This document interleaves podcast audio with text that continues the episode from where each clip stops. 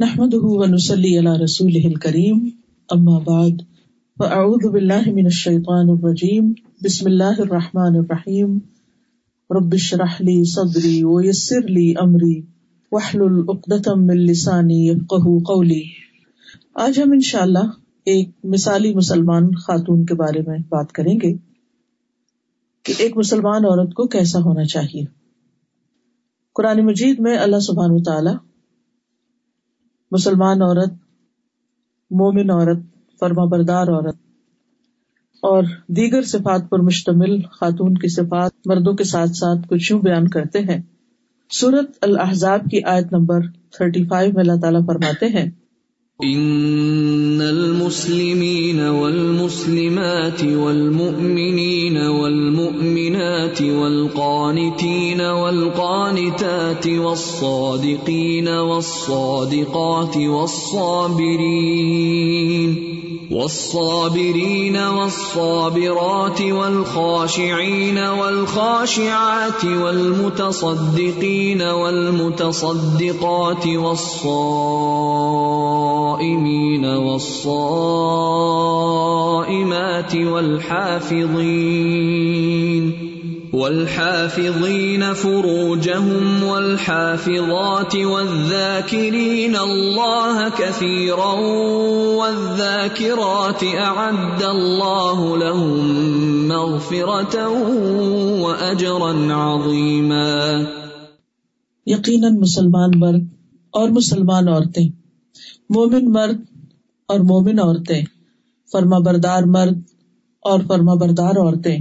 سچ بولنے والے مرد، سچ بولنے والی عورتیں، صبر کرنے والے مرد اور صبر کرنے والی عورتیں۔ خوشبو کرنے والے مرد اور خوشبو کرنے والی عورتیں۔ صدقہ دینے والے مرد اور صدقہ دینے والی عورتیں۔ روزہ رکھنے والے مرد اور روزہ رکھنے والی عورتیں۔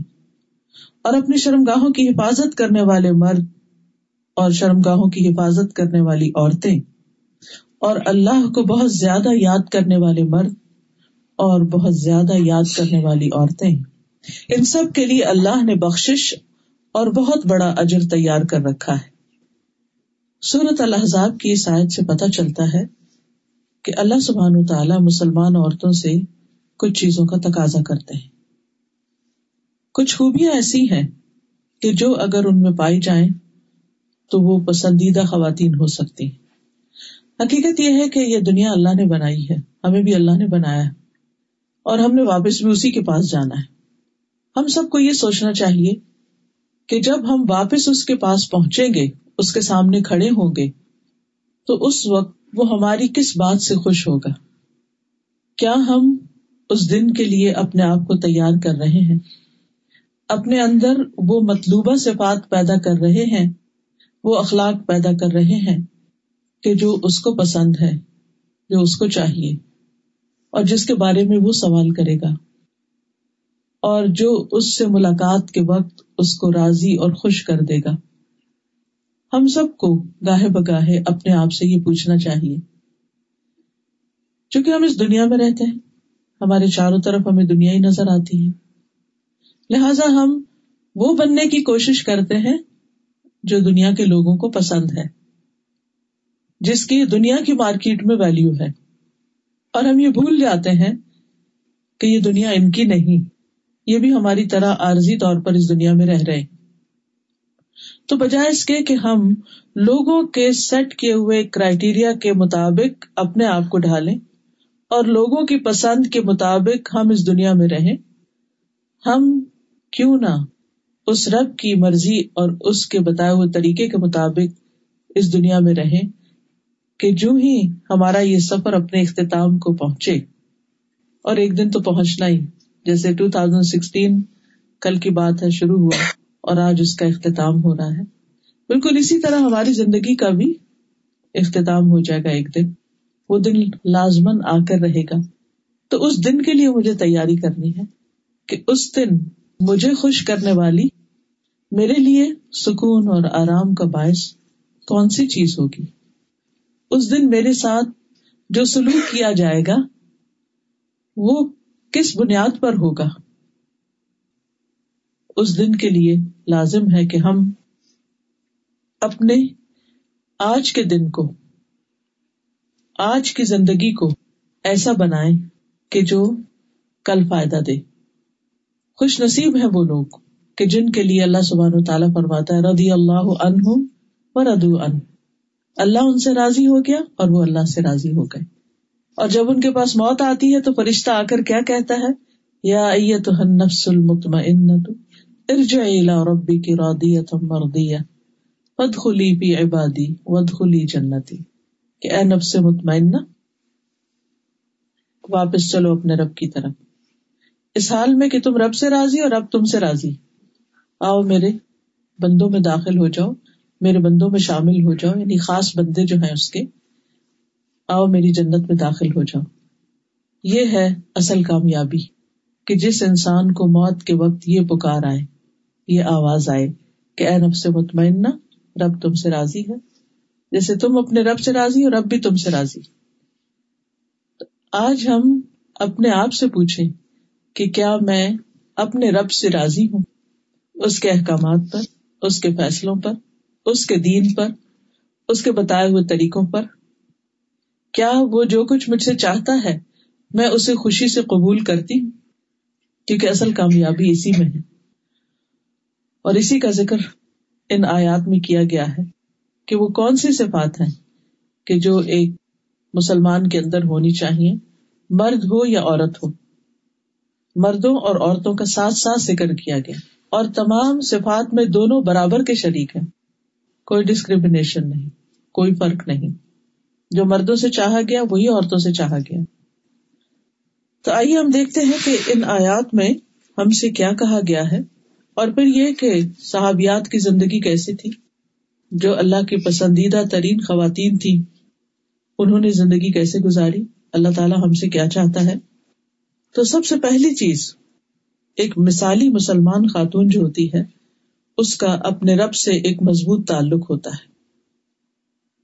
فرسٹ اینڈ فور موسٹ اپنے رب کے ساتھ ون آن ون کنیکشن اپنے رب پر ایمان لانا اور اس کے دین کو، اس کے بتائے ہوئے طریقہ زندگی کو خوشی سے قبول کرنا۔ تو سب سے پہلی چیز ایمان ہے۔ اور اس میں ہم دیکھتے ہیں کہ سب سے پہلی عورت جو نبی صلی اللہ علیہ وسلم پر ایمان لائی، وہ حضرت خدیجہ رضی اللہ تعالی عنہا ہے آپ جس حالت میں دنیا میں یعنی غار ہرا سے تشریف لائے تھے، آپ ڈرے ہوئے تھے، گھبرائے ہوئے تھے، خوف زدہ تھے۔ لیکن حضرت خدیجہ رضی اللہ تعالی عنہا نے آپ کو دیکھتے ہی آپ پر کوئی شک نہیں کیا۔ وہ خوف زدہ نہیں ہوئی بلکہ انہیں پورا یقین تھا کہ جس شخص کے اندر ایسا اخلاق ہے جس کا وہ ذکر بھی کرتی ہے کہ جو دوسروں کی مدد کرنے والا ہے، جو غریبوں کے کام آنے والا ہے، اس کو اللہ تعالیٰ رسوا نہیں کرے گا۔ اور آپ نے جب بتایا انہوں نے کیا دیکھا کہ فرشتے کو اس طرح دیکھا اور ان کو کیا دیا گیا یعنی اقرا بسم ربی کلدی خلق، تو فوراً آپ پر ایمان لے آئی نبی صلی اللہ علیہ وسلم نے فرمایا، وہ مجھ پر اس وقت ایمان لائی جب لوگوں نے میرا انکار کیا۔ میری اس وقت تصدیق کی جب لوگ میری تکزیب کر رہے تھے۔ اپنے مال سے میری اس وقت مدد کی جبکہ لوگوں نے مجھے اس سے دور رکھا۔ تو یہ ہے حضرت خدیجہ ہمارے لیے ایک بہترین رول ماڈل کہ جو اللہ کے رسول صلی اللہ علیہ وسلم کو جبکہ آپ اپنی کسی بہت بڑی قوت کی حالت میں نہیں تھے، ایک پریشانی کی حالت میں تھے، لیکن اس کے باوجود جو کچھ انہوں نے کہا، اس کو مان لیا، اس پر ہی مان لائی۔ پھر اسی طرح ہم دیکھتے ہیں کہ ان سے بھی پہلے کچھ ایسی خواتین ہیں کہ جو جنہوں نے اپنے ہی ایمان کی حفاظت کی، جن میں سر فہرست حضرت آسیہ کا نام ملتا ہے، جو فرعون کی بیوی تھی۔ وضرب اللہ مثلا للذین آمنوا امرأة فرعون اذ قالت رب ابن لی عندك بیتا فی الجنہ ایمان لانے والوں کے لیے اللہ تعالیٰ فرعون کی بیوی کی مثال پیش کرتا ہے۔ جب اس نے دعا کی، اے میرے رب، میرے لیے اپنے پاس جنت میں گھر بنا دے۔ وہ ایک عام خاتون نہیں تھی۔ یعنی وہ کوئی عام نہیں خاتون تھی۔ حضرت آسیہ جو تھی، وہ ایک بادشاہ کی بیوی تھی، ناز و نام میں پلی تھی، ایک محل میں رہتی تھی۔ دنیا کی ہر نعمت ان کو میسر تھی۔ ایسا نہیں تھا کہ وہ کوئی ڈپرائوڈ خاتون تھی، یا کسی مصیبت کی باری تھی، یا ان کی زندگی میں کوئی بہت پریشانیاں تھی جس کی وجہ سے انہوں نے دین کا راستہ اختیار کیا۔ آج کل تو ہمارے یہاں یہی سمجھا جاتا ہے نا کہ جس کو سب کچھ ملا ہوا ہے، جس کے پاس ساری نعمتیں ہیں اسے کیا ضرورت ہے کہ وہ اللہ اللہ کرے؟ یہ تو وہ لوگ کرتے ہیں کہ جو کسی مشکل کا شکار ہوتے ہیں۔ لیکن حضرت آسیہ کے پاس سب کچھ تھا۔ اس کے باوجود جب انہیں جنت کا پتا چلا، اللہ سبحانہ تعالیٰ کی پہچان ہوئی۔ تو دنیا کی چیزیں انہیں حقیر نظر آئی کہ تو کچھ بھی نہیں۔ ان کے پاس وہ سب کچھ تھا جو ایک عورت خواب دیکھ سکتی یعنی جس کا ایک عورت تصور کر سکتی۔ لیکن حقیقت یہ ہے کہ جس شخص کا آخرت پر ایمان ہو جاتا ہے، جو جنت کی نعمتوں کو جان لیتا ہے، تو اس کے لیے پھر دنیا بہت حقیر ہو جاتی۔ اس کی منزل پھر دنیا نہیں رہتی۔ وہ دنیا میں تو بس جیتا ہے اور اپنی ضرورت پوری کرتا ہے۔ اس کے خوابوں کی منزل پھر جنت ہو جاتی۔ اور اس کے لیے وہ کچھ بھی قربان کر سکتا ہے۔ اور یہی وہ خاتون ہے کہ جنہوں نے دعا کی رب بنی لی اند کبئی تنفل جنا اے میرے رب، میرے لیے اپنے پاس جنت میں گھر بنا دے۔ اور کہتے کہ جب انہیں ایمان لانے کی بنا پر تکلیفیں دی گئی ان پر طرح طرح کا ظلم و ستم کیا گیا۔ ان کے ہاتھوں پہ میکھے گاڑ دی گئی یعنی کیل لگا دیے گئے۔ اور ان کو دمکیاں دی گئی کہ تم اگر نہیں باز آتی تو تمہارے ساتھ بہت برا سلوک کیا جائے گا۔ تو حدیث میں آتا ہے کہ جب انہوں نے اللہ سے یہ دعا مانگی کہ اللہ مجھے ظالم لوگوں سے چھٹکارا دے، تو اللہ تعالیٰ نے جنت میں ان کے گھر سے پردہ ہٹا کر ان کو وہ گھر بھی دکھا دیا کہ جس کی وہ دعا مانگ رہی تھی۔ پھر ہم دیکھتے ہیں کہ ایمان اور اسلام کے بعد جو خاص خصوصیت ہے، وہ ہے اطاعت گزاری کی۔ ولقان تین ولقان اطاط کہ مومن عورت جو ہوتی ہے، وہ اپنے رب کی اطاعت کرنے والی ہوتی ہے۔ رب کی بات مانتی ہے اور ہمیشہ مانتی ہے۔ قنوت جو ہوتا ہے، اس میں دوام ہوتا ہے، ہمیشہ ہوتی ہے۔ یعنی کبھی دل چاہ تو مان لیا، کبھی نہیں چاہ تو نہ مان کسی جگہ مان لیا اور کسی جگہ چھوڑ دیا اللہ کا حکم۔ نہیں۔ قانتین وہ ہوتے ہیں کہ جو ہمیشہ، ہر جگہ، ہر موقع پر اللہ کی بات کو پریفرنس دیتے ہیں۔ اللہ کی اطاعت کرتے ہیں۔ اور اس میں ہم دیکھتے ہیں حضرت مریم کی مثال۔ قرآن مجید میں اللہ تعالیٰ فرماتے ہیں وہ مریم ابنت عمران اللہ احسنت فرجہا، فنفخنا فیہ من روحنا، وصدقت بکلمات ربها وکتبہ وکانت من القانتین۔ اور عمران کی بیٹی مریم کی مثال اللہ نے دی، جس نے اپنی شرمگاہ کی حفاظت کی۔ تو ہم نے اس میں اپنی ایک روح پونک دی یعنی عیسیٰ علیہ السلام کے ساتھ وہ پریگنٹ ہو گئی۔ اور اس نے اپنے رب کی باتوں کی اور اس کی کتابوں کی تصدیق کی، ان کو سچا مانا۔ وہ کانت من القانتین، اور وہ اطاعت گزار لوگوں میں سے تھی۔ یعنی اللہ کی بات مانتی تھی، اللہ تعالیٰ کی اطاعت کرتی تھی۔ جو بھی ان پر امتحان آیا، جو بھی بوجھ ان پہ ڈالا گیا، جو بھی حکم ان کو دیا گیا، اس میں انہوں نے کچھ بھی انکار نہیں کیا، وہ اطاعت کرتی چلی گئی۔ پھر اسی طرح ہم دیکھتے ہیں کہ حضرت حاجرہ ابراہیم علیہ السلام کی بیوی کہ جن کو ابراہیم علیہ السلام نے دودھ پیتے بچے کے ساتھ مکہ کی ایک وادی میں چھوڑا۔ اور جب وہ چھوڑ کر جا رہے تھے تو وہ پوچھ رہی تھی کہ آپ ہمیں یہاں چھوڑ کے جا رہے ہیں؟ یہاں تو کوئی بھی نہیں، آپ ہمیں یہاں چھوڑ کے جا رہے ہیں۔ ابراہیم علیہ السلام پیچھے مڑ کے بھی نہیں دیکھ رہے تھے، پھر آگے چلے گئے، پھر وہ پیچھے گئی پھر آخر انہیں خود ہی خیال آیا کہ ابراہیم علیہ السلام تو اللہ کے بڑے اطاعت گزار ہیں کہ اللہ ہی کا حکم ہوگا تو یہ ایسا کر رہے ہیں۔ کہ لگے کیا اللہ نے آپ کو ایسا حکم دیا۔ تو جب انہوں نے کہا کہ ہاں کہ لگے پھر اللہ ہم کو ہرگز ضائع نہیں کرے گا۔ اور وہ خوشی سے اس جگہ پر ایک بچے کے ساتھ تنہا رہ گئی۔ یہ کوئی معمولی بات نہیں ہے۔ وہ مکہ آج کا مکہ نہیں تھا۔ وہاں ماں اور بیٹے کے سوا کوئی تیسری مخلوق نہیں تھی۔ حتیٰ کہ پرند چرند بھی نہیں تھے۔ کیونکہ پانی نہیں تھا۔ جہاں پانی نہیں ہوتا، وہاں لائف ہی نہیں ہوتی۔ پھر جب زمزم اللہ سبحان تعالیٰ نے ان کو عطا کیا، تو پانی کی وجہ سے پھر پرندے آئے، پرندوں کو دیکھ کر راہ گزرتے مسافر بھی آ گئے لیکن یہ اطاعت کی کتنی بڑی مثال ہے۔ بہت بڑی قربانی۔ اور یہ بھی آپ دیکھیے کہ مصر کی رہنے والی تھی، ایک ترقی یافتہ ملک تھا اور ایک بادشاہ کے پاس تھی۔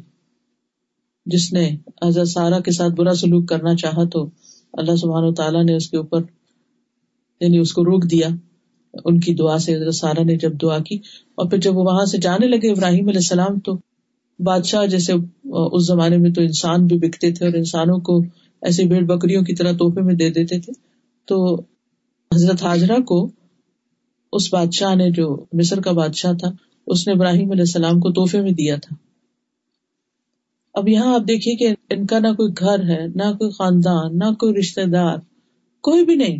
نو ون اس قدر آئسولیشن ہم دیکھیے کہ کینیڈا میں آنے کے بعد جب سب کچھ لوگوں کو مل جاتا ہے، کیوں ڈپریشن میں چلے جاتے ہیں؟ کیوں دکھی رہتے ہیں؟ کیوں پریشان ہوتے ہیں؟ بھائی سب کچھ ہے، اب اور کیا چاہیے؟ وہاں پاکستان میں تو سسرال بھی تنگ کرتا تھا اور رشتے دار بھی پریشان کرتے تھے اور جاب بھی بہت اچھی نہیں تھی، گھر بھی بہت اچھا نہیں تھا، یہاں تو وہ سب مسئلے حل ہو گئے۔ اب تو کوئی مسئلہ رہنا نہیں چاہیے۔ لیکن سب کچھ ملنے کے باوجود دل خوش نہیں ہے۔ تو یہاں کچھ نہ ہونے کے باوجود اطمینان ہے، ایسا توکل، ایسا یقین کہ اللہ ہمیں ہرگز ضائع کرے گا ہی نہیں۔ ہمارے ساتھ اچھا ہی ہوگا۔ اس کو کہتے ہیں اسلام، کہ اللہ کے فیصلوں پہ سر تسلیم خم کر دینا، راضی ہو جانا، کہ میں اس پر راضی ہوں۔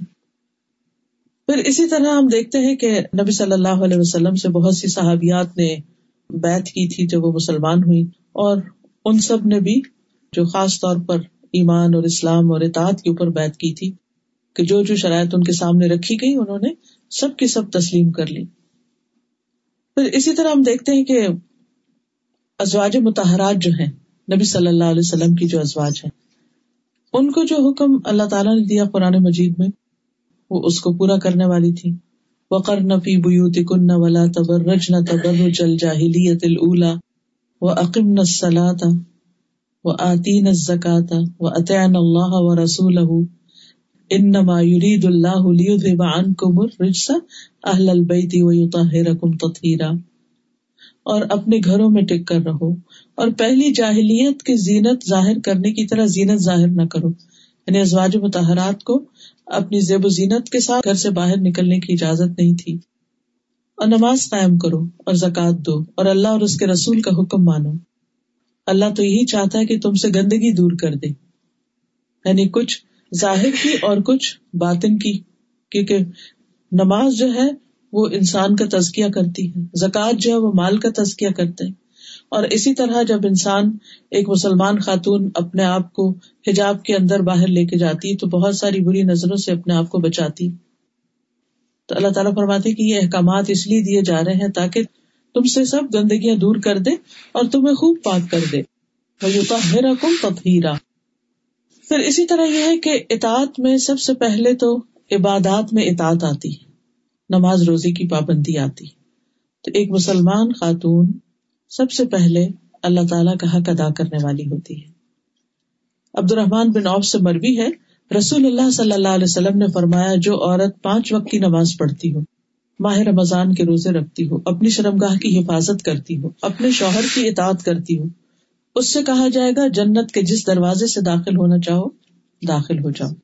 یعنی جنت کے آٹھ دروازے ہیں، سارے کے سارے اس کے لیے کھول دیے جائیں گے کہ جدھر سے وہ چاہے داخل ہو جائے۔ پھر اسی طرح زکوٰۃ کی ادائیگی۔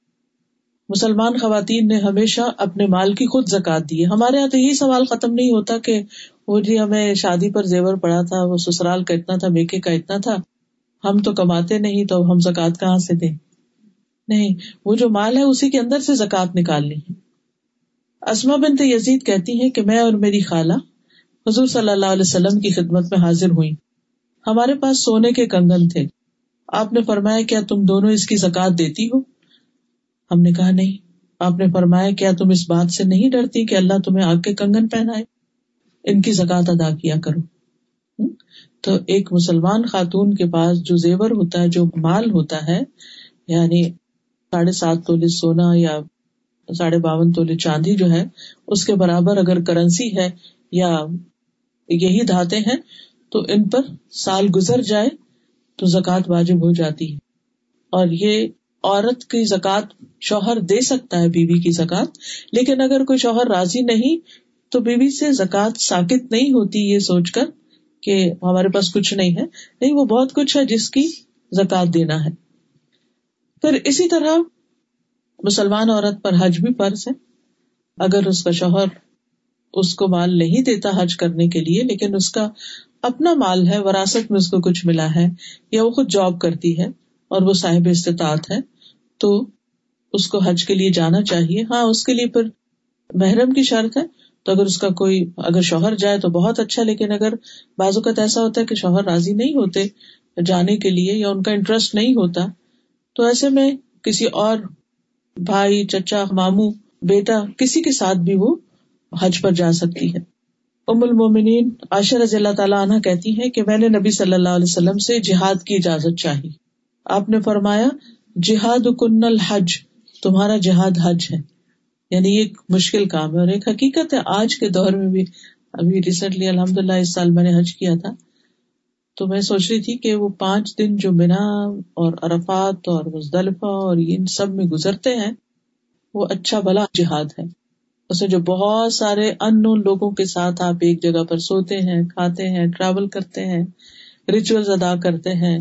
اور بیچ میں مرد بھی ہیں، عورتیں بھی ہیں اور سخت دھوپ اور گرمی ہے اور بعض اوقات آپ کو کوئی رائڈ نہیں ملتی، آپ کو واک لمبی لمبی کرنی پڑتی ہے۔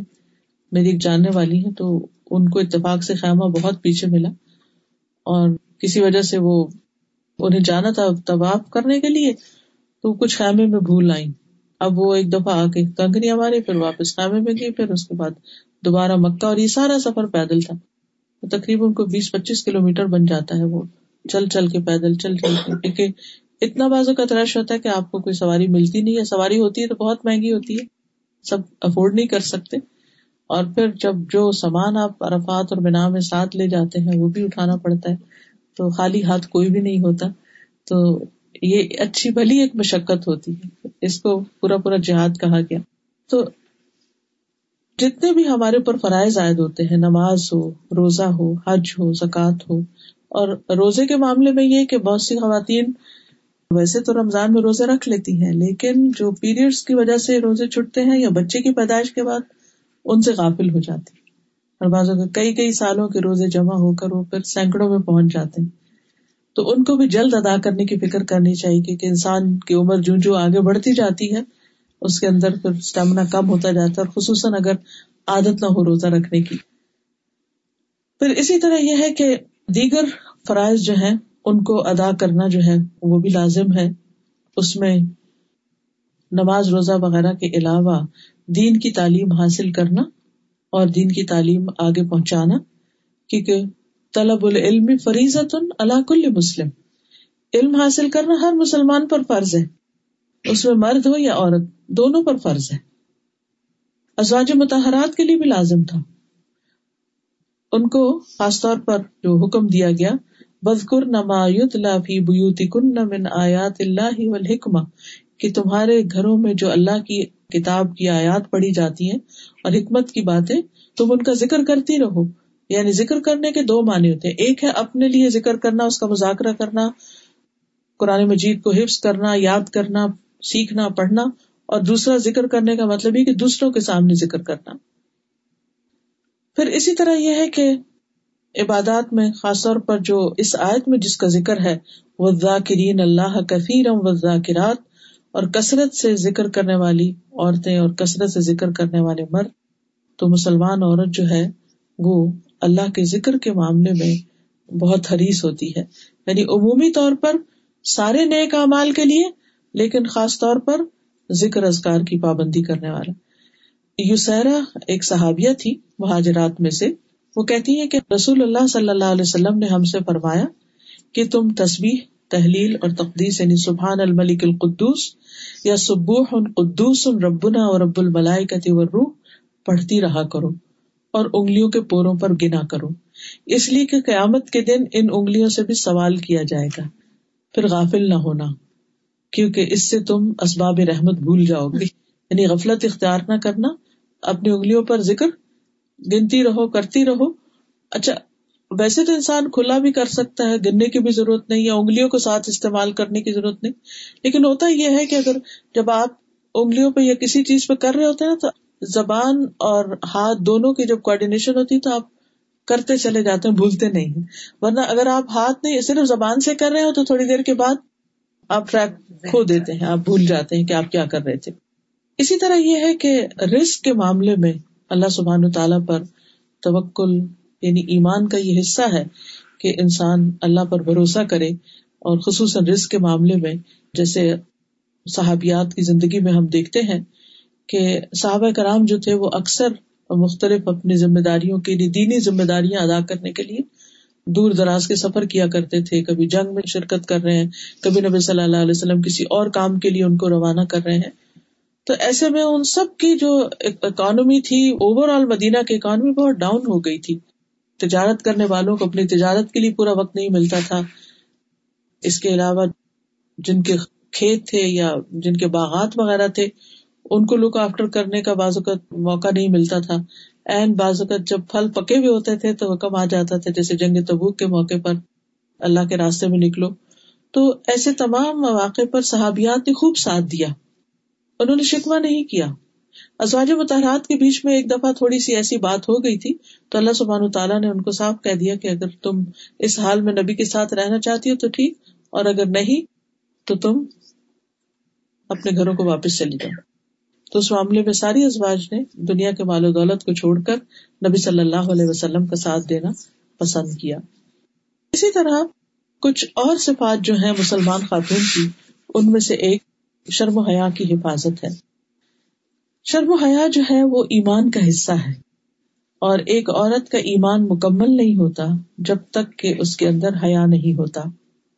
اور حیا کا مطلب یہ ہے کہ جب عورت اپنے گھر سے نکلے تو اپنے سطر کو ڈھانپے اللہ سبحان تعالیٰ نے اس کے لیے جو حدود قائم کی ہے ان کو ملحوظ خاطر رکھے۔ پھر اسی طرح یہ بھی ہے کہ گفتگو میں کہ جب مردوں کے ساتھ بات ہو رہی ہو، تو اس میں انسان ایک تمیز اور ایک ادب کے دائرے میں رہ کر بات کرے۔ ان سے اس طرح بات نہ کرے کہ جس طرح اپنی گرل فرینڈس کے ساتھ ہم بات کرتے ہیں یا خواتین کی مجلس میں ہوتے ہیں۔ اسی طرح بازار میں ہے اگر ہم، تو اس میں بھی باوقار انداز اختیار کرنا چاہیے، اپنی نظروں کی حفاظت کرنی چاہیے۔ قرآن مجید میں اللہ تعالیٰ فرماتے کہ مومن عورتوں سے کہہ دیجیے کہ اپنی نگاہیں نیچی رکھے لیکن نیچے رکھنے کا مطلب یہ ہے کہ خواہ مخواہ میں ادھر ادھر نہ دیکھا جائے، بلکہ اپنے کام پر فوکس کیا جائے۔ اور خصوصاً مردوں کو، ضرورت کے وقت انسان کسی کو دیکھ لیتا ہے، لیکن ایسی نگاہ سے نہ دیکھے کہ جس میں شیطان کا بیچ میں دخل ہو۔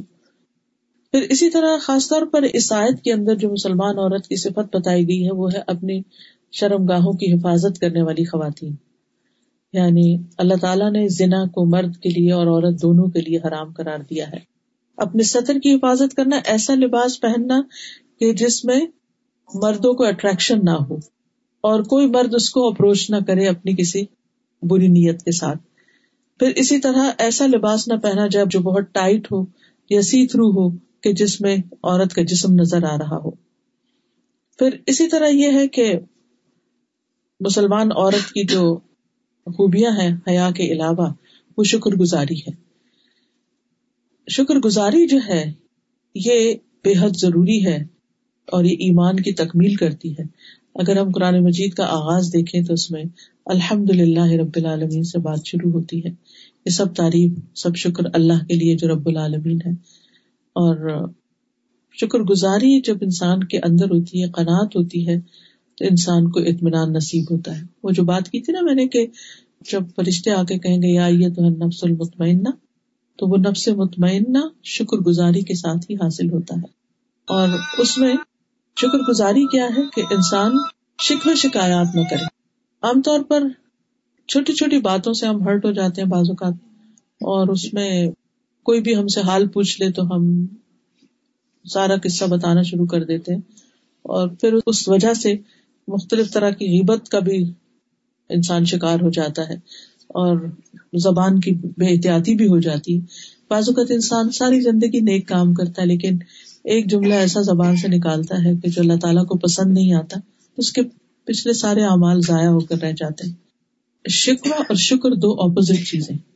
کمپلینٹس اور گریٹفلنس ہونا۔ تو کمپلینٹ کرنا جو ہے، یہ اللہ تعالیٰ کو پسند نہیں۔ کسی سے بھی اگر آپ کو کوئی ناراضگی ہے یا شکایت ہے، تو اس کو بلیم کرنے کے بجائے تم ایسا نہیں کرتے، تم ایسا کرتے ہو۔ بہتر یہ ہے کہ دوسرے کو یہ بتایا جائے کہ اس کو کیا کرنا چاہیے۔ یعنی سجیسٹو انداز اختیار کریں۔ ہمیں عام طور پر کانفلکٹ مینجمنٹ نہیں آتی۔ اگر کسی سے اختلاف ہو گیا ہمارا کہ کسی نے ہماری بات نہیں مانی تو ہم نے اس کو کس طرح کنوینس کرنا ہے؟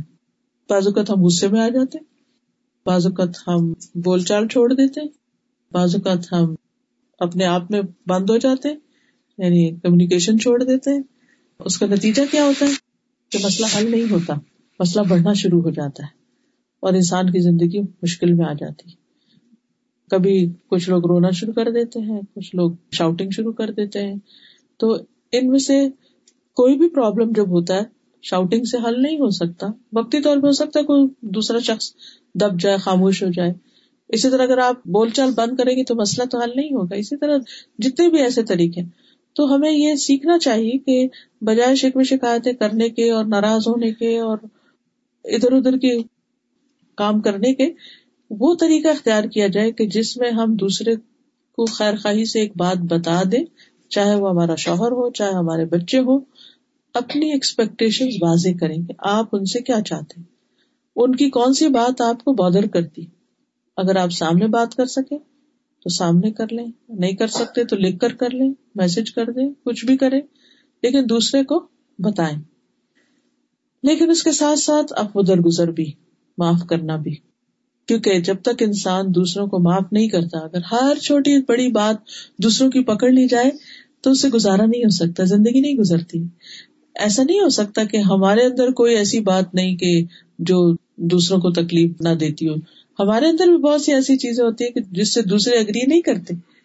کوئی بھی چیز ہماری دوسروں کو اچھی نہیں لگ سکتی۔ بعض اوقات غلط فہمی کی بنا پر دوسرے ہرٹ ہو جاتے ہیں۔ بعض اوقات ہماری مخصوص عادتیں ہوتی ہیں جو دوسروں کی عادتوں سے مختلف ہوتی ہیں، جن کو وہ ٹالریٹ نہیں کر سکتے۔ تو ایسی تمام چیزوں میں انسان کو درگزر کرتے چلے جانا چاہیے تاکہ آگے کا سفر چلتا رہے چلتا رہے۔ پھر اسی طرح مسلمان خاتون کے اندر قناط کی صفت بھی ہونی چاہیے کہ اللہ نے جو کچھ اس کو دیا ہے، اس کو اچھے سے استعمال کرے اور اس پر راضی بھی ہو۔ کوئی مشکل وقت آئے، کوئی تکلیف آئے، کیونکہ زندگی میں کچھ نہ کچھ تو ہوتا ہی رہتا ہے۔ اللہ تعالیٰ نے خود بتا دیا۔ پھر اسی طرح صبر کرنا۔ صبر کیا ہے کہ بلا نبلو کم بشئی امن الخوف، کبھی خوف ہوتا ہے ولجو کبھی بھوک ہوتی ہے نقص من الاموال کبھی مال کم ہو جاتے ہیں، جاب چلی جاتی بزنس ڈاؤن ہو جاتا ہے ول انفس کبھی لوگ چلے جاتے ہیں، فوت ہو جاتا ہے کوئی وسا مراد کبھی آپ کا جو کام کا آؤٹ پٹ ہوتا ہے یا آؤٹ کم ہوتا ہے، وہ نہیں آپ کو نظر آتا، آپ ایفرٹ لگا رہے ہوتے ہیں، لگا رہے ہوتے ہیں، لیکن اس کے کوئی سمرات آپ کو نہیں ملتے۔ اور بعض لٹرل معنوں میں جو لوگ کاشتکاری کرتے ہیں، وہ فصل اگاتے ہیں، ساری کی ساری ختم ہو جاتی، ضائع ہو جاتی ہے کچھ بھی نہیں آپ کو ملتا۔ تو ایسی تمام چیزوں میں انسان کو صبر کی ضرورت ہوتی ہے۔ اللہ تعالیٰ سے ناراض ہونے کی بجائے ایسے مواقع پر اپنے آپ کو اچھے طریقے سے کیری کرنا، اللہ کی رضا پہ راضی رہنا اور اس تکلیف میں بھی خیر کے پہلو کو سامنے رکھنا، یہ بہت ضروری ہوتا ہے۔ پھر اسی طرح بیماری کی شکل میں بعض اوقات انسان کے اوپر مشکل آ جاتی ہے، تو اس میں انسان صبر کرے۔ ایک خاتون تھی مدینہ میں، تو ان کو مرغی کا دورہ پڑ جاتا۔ وہ نبی صلی اللہ علیہ وسلم کے پاس سے کہنے لگی اللہ کے رسول صلی اللہ علیہ وسلم، آپ دعا کر دیں، کیونکہ جب مجھے یہ فٹ پڑتا ہے تو میرا جسم کا سطر بھی کھل جاتا ہے بے ہوش ہو کے گر جاتی ہوں، مجھے پتا نہیں چلتا۔ آپ نے فرمایا، اگر تم چاہو تو میں تمہارے لیے دعا کرتا ہوں۔ لیکن اگر تم صبر کرو اس بیماری پر، تو تمہارے لیے جنت ہے۔ کہنے لگی کہ میں صبر کروں گی۔ آپ بس یہ دعا کر دیں کہ جب میں اس تکلیف میں ہوں تو میرا سطر نہ کھلے۔ کتنی فکر تھی اس کو۔ تو آپ نے اس کے لیے دعا کی، اس کے بعد اس کا سطر نہیں کھلا۔ تو اس بارے میں اتاب نبی روا جو ایک تابی ہے وہ کہتے ہیں کہ ابن عباس نے مجھ سے کہا کہ میں تمہیں ایک جنتی عورت دکھاؤں۔ میں نے کیا، کیوں نہیں؟ فرمایا، یہ سیاہ فام عورت جو ہے، یہ نبی صلی اللہ علیہ وسلم کی خدمت میں حاضر ہوئی تھی، تو آپ نے اس کو جنت کی بشارت دی تھی۔ بعض تکلیفیں انسان کو لگ جاتی ہیں، بعض بیماریاں ایسی ہوتی ہیں کہ علاج کے باوجود، دعا کے باوجود، سارے کام کر لینے کے باوجود وہ تکلیف دور نہیں ہوتی۔ ایسے میں انسان پھر بھی صبر کرے اور اللہ کی رضا پر راضی رہے، کیونکہ مومن کو تو ایک کانٹا بھی چپتا ہے، تو اس کے لیے اجر ہی اجر ہوتا ہے۔ تو کوئی بھی چھوٹی تکلیف ہو یا بڑی تکلیف، اس پر صبر، اجر کی نیت سے کرتے رہے۔ اسی طرح مومن خاتون جو ہے وہ زکوٰۃ کے علاوہ صدقات بھی شکر گزاری کے طور پر اور تکلیفوں کو دور کرنے کے لیے اللہ کی راہ میں دیتے رہتے ہیں۔ حضرت عائشہ کہتی ہے کہ رسول اللہ صلی اللہ علیہ وسلم نے فرمایا، تم میں سے سب سے پہلے مجھ سے وہ ملے گی جس کے ہاتھ سب سے لمبے۔ تو ازواری بتارات ایک دوسرے سے اپنے ہاتھ ملا ملا کے دیکھتی تھی کس کے ہاتھ لمبے ہیں۔ سب سے زیادہ لمبے ہاتھ جو تھے وہ زینب کے تھے، کیونکہ سب سے پہلے وہ فوت ہوئی کیونکہ اپنے ہاتھ سے محنت کرتی، کماتی اور سد کا خیرات دیتی۔ تو اس سے یہ پتا چلتا ہے کہ عورت کے لیے کام کر کے کمانا اسلام میں منع نہیں ہے۔ یہ نبی صلی اللہ علیہ وسلم کی وائف ہے اور وہ خود کام کرتی ہے کوئی ہنر مند تھی کچھ دستکاری، اب یہ ایگزیکٹلی نہیں پتا چلتا کہ ان کا کام کیا تھا۔ بہرحال کچھ بناتی تھی اور بیچتی تھی، جس سے ان کو کچھ آمدنی حاصل ہوتی اور اس آمدنی سے پھر وہ اپنے ہاتھ سے صدقہ کیا کرتی تھی۔ پھر اسی طرح ہم دیکھتے ہیں کہ عبداللہ بن زبیر کہتے ہیں کہ میری خالہ عائشہ اور میری امی اسما جو تھی، وہ دونوں بہت زیادہ صدقہ کرنے والی خواتین تھی۔ میں نے ان سے زیادہ سخی عورتیں نہیں دیکھی۔ لیکن دونوں کا انداز مختلف تھا۔ حضرت عائشہ تو جمع کرتی رہتی تھی اور جب کچھ جمع ہوتا تو اکٹھا صدقہ کرتی تھی۔ لیکن میری والدہ کبھی کچھ جمع نہیں کرتی تھی بس جو آتا تھا ساتھ کے ساتھ دیے چلے جاتی تھی بعض اوقات ہم یہ سوچتے نا کہ ہاں ہمارے ہسبینڈ ہر مہینے انہوں نے وظیفے مقرر کر رکھے ہیں، یہاں بھی خرچ کرتے ہیں، وہاں بھی کرتے ہیں۔ وہ بے شک کریں، لیکن آپ خود بھی کریں۔ آپ کی آمدنی میں سے آپ اگر کام کرتے ہیں جاب کرتے ہیں، تو بھی ٹھیک ہے۔ اگر نہیں کرتے، تو جو آپ کو جیب خرچ ملتا ہے ہسبینڈ کی طرف سے وہ بھی آپ کا اپنا ذاتی مال ہو جاتا ہے۔ اس میں سے آپ کر سکتے ہیں۔ پیرنٹس کی طرف سے اگر کچھ ملتا ہے، یا کوئی بھی آپ نے کہیں پر کچھ اپنا شیئر ڈال رکھا ہے، اس کی کوئی آمدنی ہے۔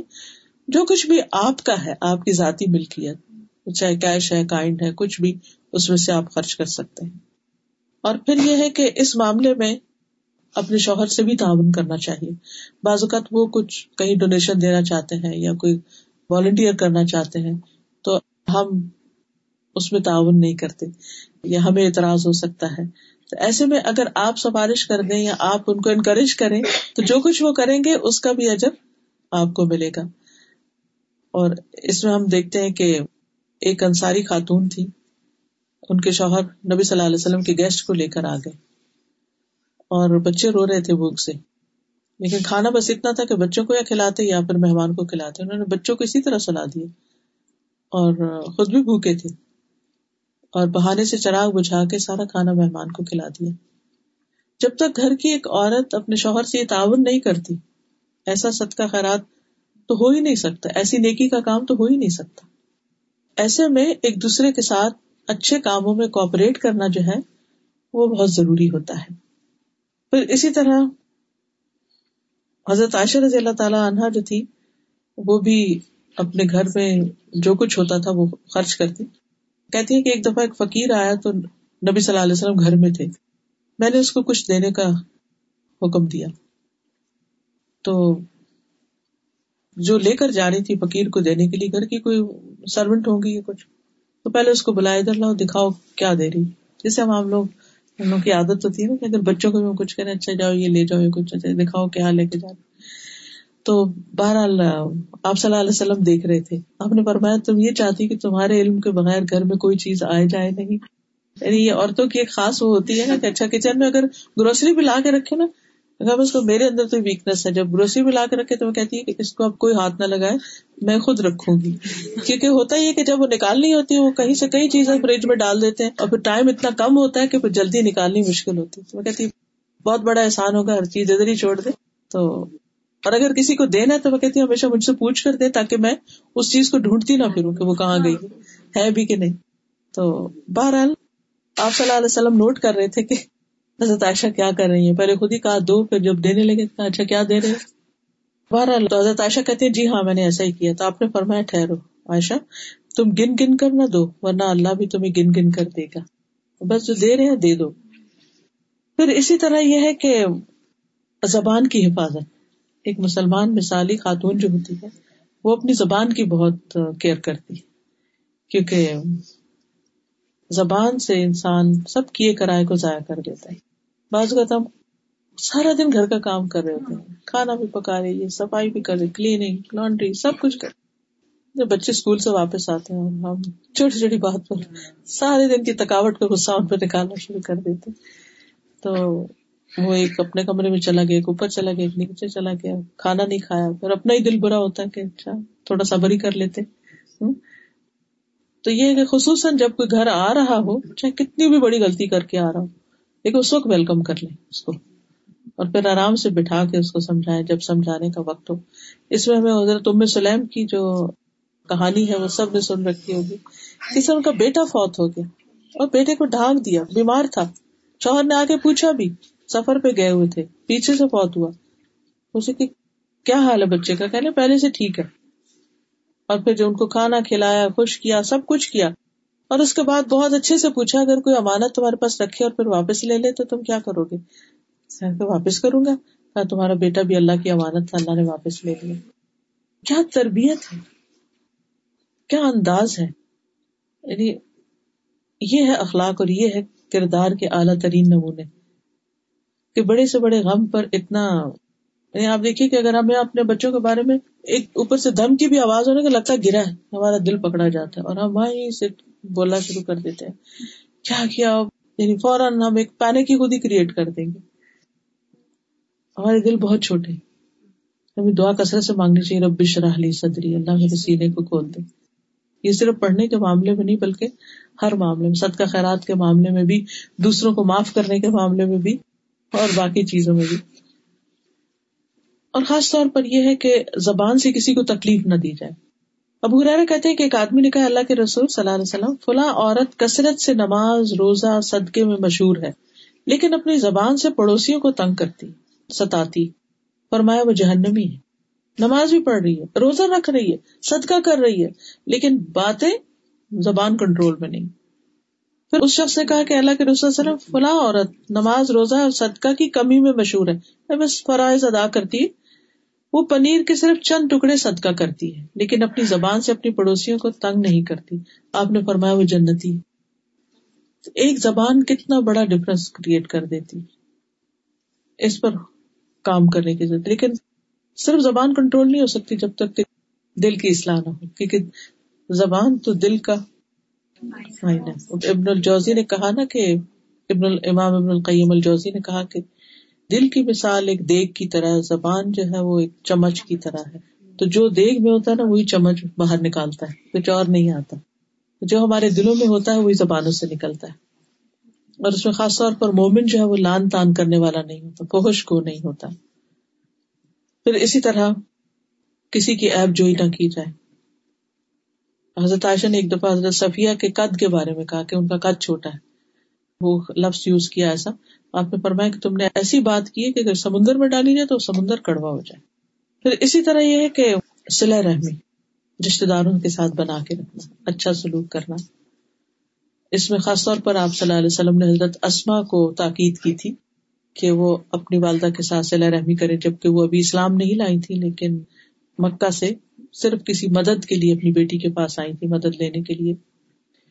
ام شریف انصار میں سے ایک غنی عورت تھی، مالدار عورت تھی۔ اللہ کے راستے میں بہت خرچ کرتی تھی۔ ان کے گھر میں بہت مہمان آتے تھے۔ آپ کو یاد ہوگا کہ جب ایک خاتون کو طلاق ہوئی تھی اور ان کو عدت گزارنا تھی اپنی، تو آپ صلی اللہ علیہ وسلم نے ان کا گھر تجویز کیا تھا۔ لیکن ساتھ ہی فرمایا کہ ان کے گھر میں لوگ بہت آتے ہیں، تو تمہارا رہنا مناسب نہیں ہوا۔ پھر اسی طرح نرم دلی۔ نبی صلی اللہ علیہ وسلم نے خاص طور پر حضرت عائشہ سے کہا کہ اے عائشہ، اللہ سے ڈرنا اور نرمی اختیار کرنا۔ یعنی نرمی کو اپنے اوپر لازم کر لو، کیونکہ نرمی جس چیز میں ہوتی ہے اسے خوبصورت بنا دیتی، اور جس چیز سے کھینچ لی جاتی ہے اسے بدنما کر دیتی۔ پھر اسی طرح حقوق العباد میں سے یہ بات بھی ہے کہ دوسروں کے ساتھ اپنے پڑوسیوں کی رشتے داروں کی، باقی لوگوں کی خبر رکھنا، کہ کس حال میں ہے۔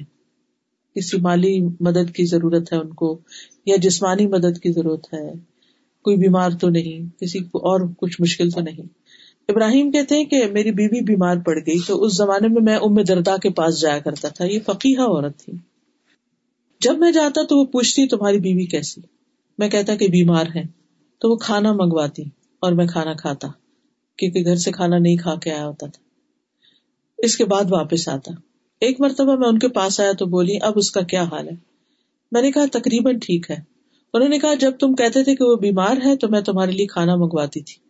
اور اب تم کہتے ہو کہ قریب قریب صحیح ہے تو اب میں تمہارے لیے کچھ نہیں منگواؤں گی۔ بارہ۔ اسی طرح ایک خاتون تھی مدینہ میں، صحیح بخاری میں ان کا واقعہ آتا ہے۔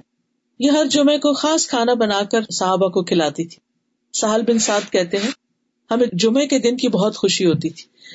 ایک بزرگ خاتون تھی، وہ چکندر کی جڑیں لے کر اپنی ہانڈی میں پکاتی تھی اور اوپر سے کچھ جو کے دانے اس میں ڈال دیتی تھی۔ چکندر جو ملا کے پکاتی تھی۔ تو ہم جمعہ کی نماز پڑھ کر ان کی ملاقات کو جاتے، وہ ہمارے سامنے یہ کھانا رکھا کرتی۔ جمعہ کے دن ہمیں بڑی خوشی اسی وجہ سے رہتی کہ ہم جمعہ کے بعد، کیونکہ جمعہ پڑھ کر ہی ہم صبح کا کھانا کھایا کرتے تھے، اس سے پہلے کچھ نہیں کھاتے تھے۔ اور کہتے ہیں کہ اللہ کی قسم، نہ اس میں چربی ہوتی تھی، نہ گھی ہوتا تھا، بس وہ ویجیٹیبل اور جو پکے ہوئے ہوتے تھے۔ آپ خود سوچیے کہ کیا ذائقہ ہوتا ہوگا، لیکن پھر اس کے باوجود صحابہ بہت خوش ہوتے تھے۔ پھر اسی طرح یہ ہے کہ اپنے گھر والوں کا خیال اور اپنے خاندان سے تعلق اور گھر والوں میں خاص طور پر سب سے پہلا حق جو ہے وہ شادی کے بعد شوہر کا حق ہوتا ہے۔ اس کا خیال رکھنا اور اس کے حقوق کو ادا کرنا اور اس کے ساتھ وفادار رہنا۔ نبی صلی اللہ علیہ وسلم نے فرمایا، عورت اس وقت تک ایمان کی حلاوت نہیں پا سکتی یعنی ایمان کی مٹھاس سویٹنس نہیں پا سکتی جب تک وہ شوہر کا حق ادا نہیں کرتی۔ یعنی ایک شادی شدہ عورت جتنے چاہے اچھے اچھے کام کرتی رہے۔ چاہے سارا گھر سجا کے رکھ دے اچھے اچھے کھانے پکا کے رکھ دے، اور بہت کچھ کما کے لا کے رکھ دے، کچھ بھی کر لے۔ لیکن اگر وہ شوہر کا حق ادا نہیں کرتی، اس کے ساتھ اس کا معاملہ درست نہیں، تو خوش نہیں رہ سکتی۔ یعنی خوشی کا انحصار بہت اچھے کپڑوں یا بہت اچھے گھر یا بہت اچھے کھانوں میں نہیں ہے۔ خوشی انسانوں سے ملتی ہے۔ اور انسانوں سے خوشی اس وقت ملتی ہے جب ہم انہیں خوش رکھنے کی کوشش کرتے ہیں۔ اور خوش رکھنے کے لیے خاص طور پر ان کی بات ماننا۔ بس صالحات صالحات نیک عورتوں کی صفت قرآن مجید میں بتائے گی کہ وہ فرما بردار ہوتی ہے شوہر کی نافرمانی نہیں کرتی پھر اسی طرح اگر شوہر ناراض ہو جائے تو اس کو منانا بھی اس پر بھی اجر ہے عورت کے لیے۔ اس کا مطلب نہیں کہ صرف عورت ہی منائے لیکن چونکہ ہم عورتوں کی ذمہ داریوں کی بات کر رہے ہیں۔ تو اس لیے اس بات کا ذکر کرنا مناسب ہے۔ پھر اسی طرح خصوصاً شوہر کی شکر گزاری کہ جو وہ محنت کرتا ہے، کما کر لاتا ہے یا جو بھی کام کاج کرتا ہے۔ نبی صلی اللہ علیہ وسلم نے فرمایا، اللہ تعالیٰ اس عورت کی طرف نظر رحمت سے نہیں دیکھتا جو اپنے خامند کا شکریہ ادا نہیں کرتی۔ حالانکہ وہ اس سے بے نیاز نہیں ہو سکتی یعنی اس کے بغیر رہ بھی نہیں سکتی۔ لیکن اس کی چھوٹی چھوٹی باتوں پر ناراض ہو کر اس کا احسان نہیں مانتی۔ تو اس کا احسان ماننا جو ہے وہ بہت ضروری ہے۔ اور ناشکری کیا ہے؟ حضرت اسما کہتی ہیں کہ ایک مرتبہ نبی صلی اللہ علیہ وسلم میرے پاس سے گزرے تو میں اپنی دوستوں کے ساتھ تھی۔ آپ نے ہمیں سلام کیا اور فرمایا کہ احسان کرنے والوں کی ناشکری سے بچو۔ میں نے عرض کیا، یا رسول اللہ صلی اللہ علیہ وسلم، احسان کرنے والوں کی ناشکری سے کیا مراد ہے؟ آپ نے فرمایا، ہو سکتا ہے کہ تم میں سے کوئی عورت اپنے ماں باپ کے گھر لمبا عرصہ بیٹھی رہی۔ یعنی کئی سال گزر گئے ایج زیادہ ہو گئی، رشتہ نہیں آ رہا تھا۔ پھر اس کے بعد اللہ تعالیٰ نے اس کو شوہر دیا، رشتہ آیا، شادی ہوئی۔ اور اس کے ذریعے اللہ تعالیٰ پھر اولاد بھی دے دے۔ پھر کسی دن غصے میں آ کر ناشکری کرے اور یوں کہے کہ میں نے تجھ سے کوئی خیر نہیں پائی، مجھے یہاں کچھ بھی نہیں ملا۔ تو یہ کہنا جو ہے، یہ ناشکری کے الفاظ ہے پھر اسی طرح شوہر کے مال کی حفاظت۔ حتیٰ کہ صدقہ خیرات کی بھی اگر بڑی اماؤنٹ نکالنی ہو تو اس کی اجازت ضروری اللہ یہ کہ وہ آپ کے اپنے پیسے ہوں۔ پھر اگر شوہر کچھ نہ کرتا ہو یا بیمار ہو یا کسی وجہ سے اس کی آمدنی کم ہو، تو عورت اگر خود کما کر بچوں پر خرچ کر رہی ہے یا شوہر کو بھی ایون سپورٹ کر رہی ہے، تو یہ بھی اس کے حق میں صدقہ لکھا جاتا ہے۔ پھر اسی طرح مشکل حالات میں شوہر کا ساتھ دینا۔ حضرت اسما بن زبیر جو تھی، وہ اپنے ہسبینڈ کے ساتھ ان کے باغوں میں کام بھی کرتی، ان کے گھوڑے کی دیکھ بھال بھی کرتی۔ وہ کہتی کہ گھوڑے کی دیکھ بھال سے زیادہ کوئی مشکل کام نہ تھا میرے لیے، کہ میں ان کے لیے یعنی اس کو لک آفٹر کرتی۔ حضرت زبیر کے اونٹ کے لیے گٹلیاں کوٹتی تھی اور اس کا چارہ بناتی تھی۔ آپ تو کہ گٹلی کو توڑنا ہو تو کتنی مشکل لگتی۔ اور ان کے جانوروں کو پانی پلاتی، ان کے ڈول کو سیتی۔ کہتے کہ پھر کچھ عرصے کے بعد نبی صلی اللہ علیہ وسلم نے میرے پاس ایک خادم بھیج دیا۔ اور میں گھوڑے اونٹ وغیرہ کی دیکھ بھال سے بڑی ذمہ ہو گئی۔ ایسے لگا جیسے مجھے انہوں نے آزاد کر دیا۔ یعنی میں اس سے پہلے اپنے آپ کو کام کے بوجھ سے قید محسوس کرتی تھی۔ پھر اسی طرح بچوں کے ساتھ مہربانی، بچوں کے ساتھ حسن سلوک، ان کی دینی تربیت، یہ مسلمان عورت کی ذمہ داریوں میں سے۔ یعنی بچوں کو صرف کھلانا، پلانا، صرف دنیا کا ایجوکیشن دینا ہی ہمارا فرض نہیں، ایک مسلمان عورت کی ذمہ داری بچوں کو اسلام سے روشناس کرنا بھی ہے۔ ان کی دینی تعلیم کا بندوبست۔ یا تو انسان خود سکھائے اور یا پھر اس کے لیے انتظام کرے۔ پھر اسی طرح بچوں کے معاملات پر گہری نظر بھی رکھنا، ان کو ادب، تمیز ڈسپلن اور اخلاق سکھانا۔ نماز روزہ تو خیر وقت کے ساتھ ساتھ ہوگا ہی۔ اور پھر آخری بات یہ ہے کہ مسلمان عورت جو ہے، وہ اپنے ذاتی عبادات، حقوق و لباد کے علاوہ دین کی خدمت میں بھی حصہ لیتی ہے۔ اور اس کے لیے سب سے پہلی چیز دین کی سمجھ بوجھ حاصل کرنا۔ نبی صلی اللہ علیہ وسلم نے انصار کی عورتوں کی تعریف فرمائی تھی کہ انصار کی عورتیں بہت اچھی ہیں، جنہیں دین کی سمجھ بوجھ حاصل کرنے میں شرم مانے نہیں ہوتی۔ یعنی جس قسم کا بھی سوال ہوتا ہے وہ پوچھ لیتی۔ بعض لوگ ان کے دل میں سوال ہوتا ہے لیکن شرم کے بارے کے لوگ کیا کہیں گے؟ یا جس سے پوچھ رہے وہ کیا کہے گا؟ میرے بارے میں پتہ نہیں، کیا سوچے؟ تو وہ پوچھتے نہیں۔ لیکن یہ ہے کہ نبی صلی اللہ علیہ وسلم نے اس بات کی تعریف کی ہے۔ جب ایک خاتون جو ہے یعنی دین کا علم حاصل کرتی ہے۔ اسی طرح ایک خاتون آپ کی خدمت میں حاضر ہوئی، کہنے لگی کہ آپ سے ہمیشہ مردی استفادہ کرتے رہتے ہیں، آپ ہمارے لیے بھی کوئی دن مخصوص کریں کہ جس میں ہم آپ کے پاس آئے اور آپ سے سیکھیں۔ تو آپ نے پھر سب کو ایک جگہ، ایک دن بتا کر جمع کیا اور پھر اللہ نے جو آپ کو سکھایا تھا، وہ ان خواتین کو سکھایا۔ پھر اسی طرح قرآن مجید کی روشنی میں امر بال معروف اور نہیں انل منکر کی ذمہ داری بھی خواتین کی ہے۔ سورت توبہ کی آیت نمبر سیونٹی ون ہے۔ والمؤمنون والمؤمنات بعضهم اولیاء بعض یامرون بالمعروف وینهون عن المنکر ویقیمون الصلاة ویؤتون الزکاة ویطیعون اللہ ورسوله اولئک سیرحمهم اللہ، ان اللہ عزیز الحکیم مومن مرد اور مومن عورتیں۔ ان کے بعض بعض کے دوست ہیں۔ وہ نیکی کا حکم دیتے ہیں، برائی سے منع کرتے ہیں۔ نماز قائم کرتے ہیں، زکوٰۃ دیتے ہیں۔ اللہ اور اس کے رسول کا حکم مانتے ہیں۔ یہی لوگ ہیں جن پر اللہ ضرور رحم کرے گا۔ بے شک اللہ غالب، کمال، حکمت والا ہے۔ تو اس میں آپ دیکھیے کہ نماز کا ذکر ہے، زکوٰۃ کا ذکر ہے، اللہ اور اس کے رسول کی اطاعت کا ذکر اور اس کے ساتھ ساتھ امر بالمعروف اور نہیں انل منکر کا۔ نیکی کا حکم دینا اور برائی سے روکنا۔ یہ اسلامی معاشرے کی ایک روح ہے۔ اس سے مسلمان جو ہے وہ خیر اور بلائی کے کاموں میں آگے بڑھتے ہیں۔ پھر اسی طرح یہ ہے کہ صحابیات نے صرف تعلیم حاصل کرنے اور سکھانے کا ہی کام نہیں کیا، بلکہ وہ حضرت عمر جو تھے، وہ شفا بن عبداللہ سے مشورے بھی لیا کرتے تھے۔ وہ ان کی مشورہ کمیٹی کی رکن تھی۔ جسے آج کل ہوتا ہے نا پارلیمنٹ کی رکن ہو یا کسی شورا کی رکن ہو۔ تو حضرت شفا جو تھی، شفا بن عبداللہ جنہوں نے حضرت حفصہ کو لکھنا سکھایا تھا اور دم بھی ایک سکھایا تھا، تو وہ یعنی حضرت عمر مشورہ لینے میں انہیں مقدم رکھتے تھے اور ان کو بہت اطمینان کا اظہار کرتے تھے اور ان کو ترجیح دیا کرتے تھے۔ اور کبھی کبھی بازار کی بھی کوئی ذمہ داری ان کے سپرد کر دیتے تھے یہ تہذیب و تہذیب کی روایت ہے۔ پھر اسی طرح صحابہ کو جب کوئی اپنے معاملات میں مشکل پیش آتی، کوئی مسئلہ ان کو سمجھ نہیں آتا تھا، تو وہ حضرت عائشہ کے پاس آتے۔ اور اسی طرح مکی دور میں ایک خاتون جو تھی، انہوں نے جو ہی اسلام قبول کیا تو وہ اپنے قبیلے کے لوگوں کو اسلام کے بارے میں بتاتی تھی تو وہ لوگ ان سے سخت ناراض ہوئے۔ یہاں تک کہ ان کو سخت سزائیں بھی دی پھر اسی طرح طب کے میدان میں بھی ہمیں صحابیات نظر آتی ہیں۔ حضرت سعد کو جب خندق کے دن بازو میں چوٹ آئی، زخم آیا ان کی رگ پر تو ان کی حالت بہت خراب ہو گئی تھی۔ تو انہیں حضرت رفیدہ کے خیمے میں پہنچایا گیا تھا، جو زخمیوں کا علاج کیا کرتی تھی۔ بلکہ ان کا خیمہ مسجد نبی کے باہر ہی لگا دیا گیا تھا کہ سب لوگ عادت بھی کر سکیں اور وہ ان کی خیر خائی بھی کرتے۔ تو بہرحال اوور آل کہنے کا مطلب یہ ہے کہ ایک مسلمان عورت کی نمبر ایک اللہ سے تعلق مضبوط ہوتا ہے، نمبر دو بندوں کی خدمت اور بندوں کے ساتھ اخلاقی معاملہ اور رویہ بھی اچھا ہوتا ہے ان کے حقوق کا خیال کرتے ہیں۔ نمبر تین یہ ہے کہ ان بندوں میں سے خاص طور پر اپنے خاندان اور گھر والوں کی ذمہ دار ہوتی ہے کہ کلو کمرائن و کلو کم مسول ریتی ہی اور نمبر تین یہ کہ سوسائٹی اور کمیونٹی کے کام جو ہے ان میں بھی مسلمان عورت ایکٹیو رول پلے کرتی ہے اور اپنی صلاحیتوں کے مطابق گھر کے علاوہ باہر بھی کام کر سکتی ہے۔ اس میں حرج نہیں ہے۔ واخر دامانہ الحمد للہ رب العالمین۔ اب کوئی بات آپ پوچھنا چاہیں تو آپ پوچھ سکتے سوال مجھے پوچھنا ہے۔ ہیں جی۔ کچھ ہماری مطلب عورتوں کے ماں باپ کی ڈیتھ ہو جاتی ہے تو عورت کام نہیں کرتی تو جو کمائی ہے خاون کی ہے تو اپنے پیرنٹس کے لیے کچھ صدقہ جاریہ یا کوئی چیز ان کے نام کی دینی ہے؟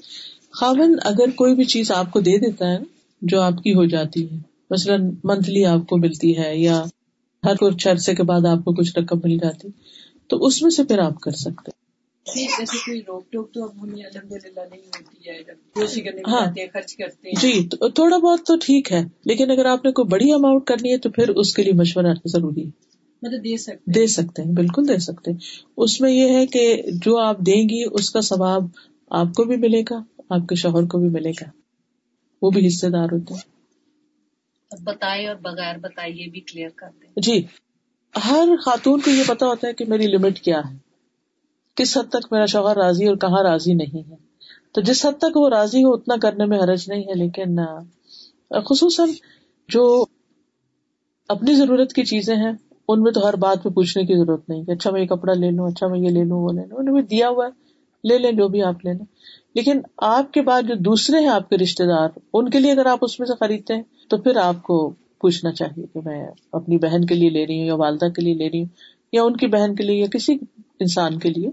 خاص طور پر اگر وہ اس کی قیمت زیادہ ہو کسی بھی چیز کی اور اگر جو عورت کچھ جاب کر رہی ہو تو ہاں وہ مال اس کا اپنا ہے، اس میں سے جو چاہے کرے ابھی آپ نے ازواج متحرات کا کہ وہ خود اپنے ہاتھ سے کام کرتی تھیں پھر اس کے بعد اس کا مطلب آپ نے یہ کہا کہ عورتوں کا کام کرنا ناپسندیدہ نہیں ہے جی۔ کے اندر لیکن جیسے کہ نا اب پڑھائی صرف اسی مقصد سے کی جائے کہ جی آگے جاب کرنی ہے جیسے اب بچیاں۔ اگر ہم ہیں تو آگے صرف اسی مقصد سے علم حاصل کیا جائے کہ جی آگے جاب کرنی ہے جاب کرنا ہی ہے کیریئر تو اس کے اس میں اور اس میں کہیں کوئی فرق لگتا ہے جی اس میں جب کانفلکٹ ہوتا ہے۔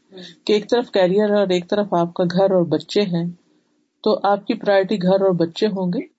عورت کو تقریباً دس سے بارہ سال کا بیچ میں گیپ ایسا آتا ہے کہ جس میں اس کی پرائرٹی جو ہے اس کے بچے وغیرہ چھوٹے ہوتے ہیں۔ جب بچے سب اسکول گوئنگ ہو جاتے ہیں تو پھر دوبارہ اپنا کام شروع کر سکتی۔ لیکن بچوں کو اگنور کر کے کہ ان کا بالکل دین جا رہا ہے یا ان کی صحت جا رہی ہے یا ان کو اخلاق اور ادب سکھانے والا کوئی نہیں اور وہ بالکل ہی کسی اور کے اوپر ڈال کے اور وہ صرف کام کری تو یہ ٹھیک نہیں ہے۔ اس میں پھر وہ عورت ہمیشہ خود بھی گلٹ میں رہتی ہے کہ میں اپنا اصل کام نہیں کری، کیونکہ اللہ تعالیٰ نے عورت کی جو ایک ہوتا ہے فرض اور ایک ہوتا ہے سنت اور نفل، ہر چیز میں یہ چیز ہوتی ہے۔ عورت کے جو فرائض ہیں اس میں کما کر لانا نہیں ہے، یہ obligatory نہیں ہے اس پر۔ یہ اس کے لیے نفل ہے۔ خوشی سے اگر کرنا چاہے تو کرے۔ لیکن اس کے اوپر بچوں کی بچوں کو پیدا کرنا بچوں کی تربیت کرنا اور ان کو اچھا انسان بنانا یہ بہرحال اس کی ذمہ داری ہے جس کے بارے میں اس سے پوچھا جائے گا۔ میں نے ابھی تک یہ سنا تھا کہ جب نفل نمازیں پڑھتے ہیں تو میں قرآن شریف کھول کے ہم پڑھ سکتے ہیں۔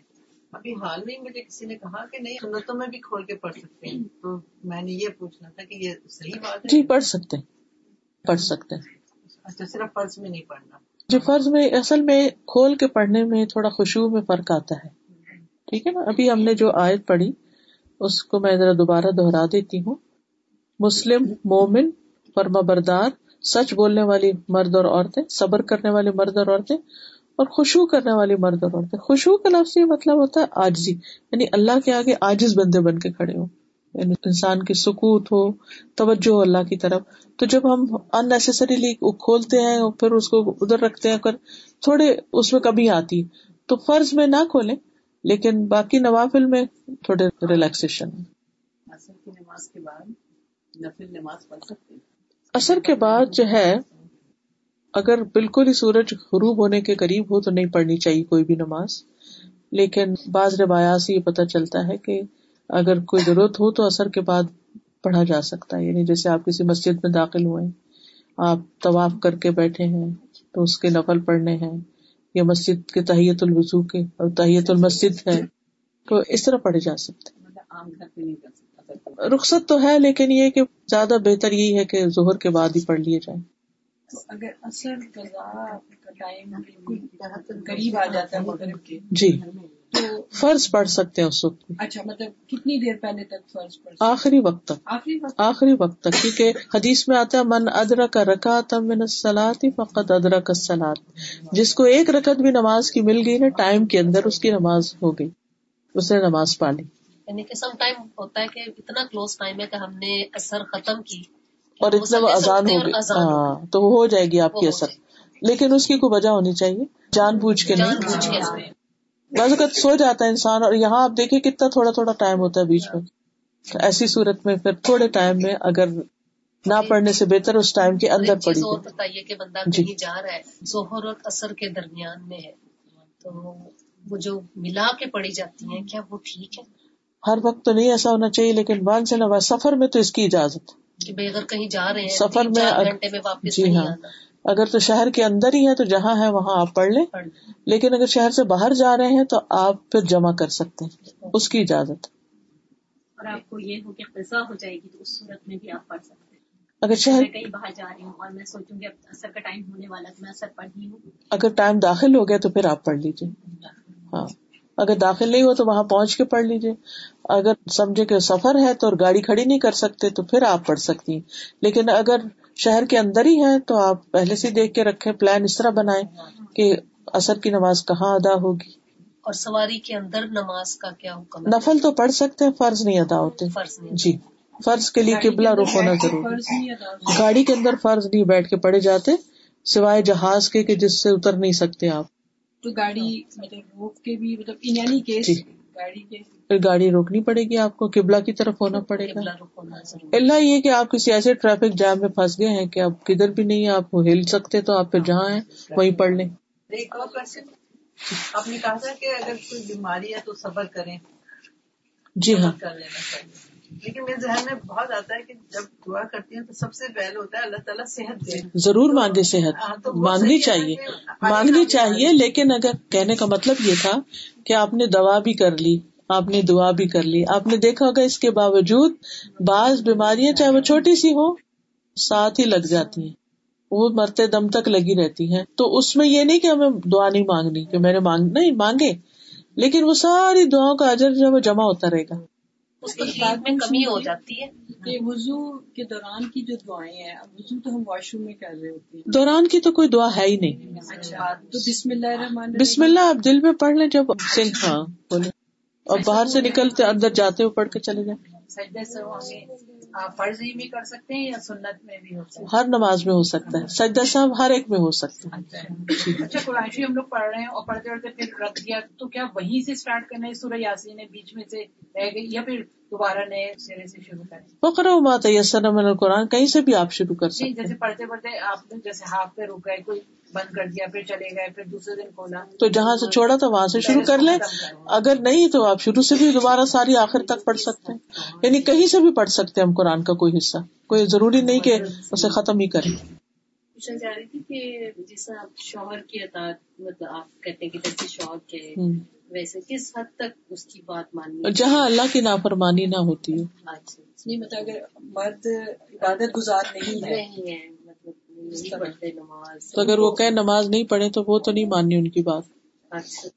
نہیں ان کو سمجھایا جا سکتا ہے جی جی سمجھانا تو اپنی کہتے ہیں تو پیار سے کہیں کسی طرح کہیں۔ مردوں کا درجات زیادہ ہے ہم لوگ نہ نہیں بھائی شکریہ کسی کوئی عادت نہ پسند ہو اور آپ اس کو دل میں اپنے برا کرتے رہتے ہو کھڑتے رہتے ہو اور بولتے بھی نہیں ہو تو وہ بھی ناشکری میں آتا ہے یا نہیں جو دل میں ہے وہ تو اس پہ پکڑ نہیں جب تک حدیث میں آتا ہے کہ دل میں آنے والے خیالات پکڑنے ایز لانگ ایز آپ منہ سے بولتے نہیں ہیں یا اس پہ کوئی ایکشن نہیں لیتے۔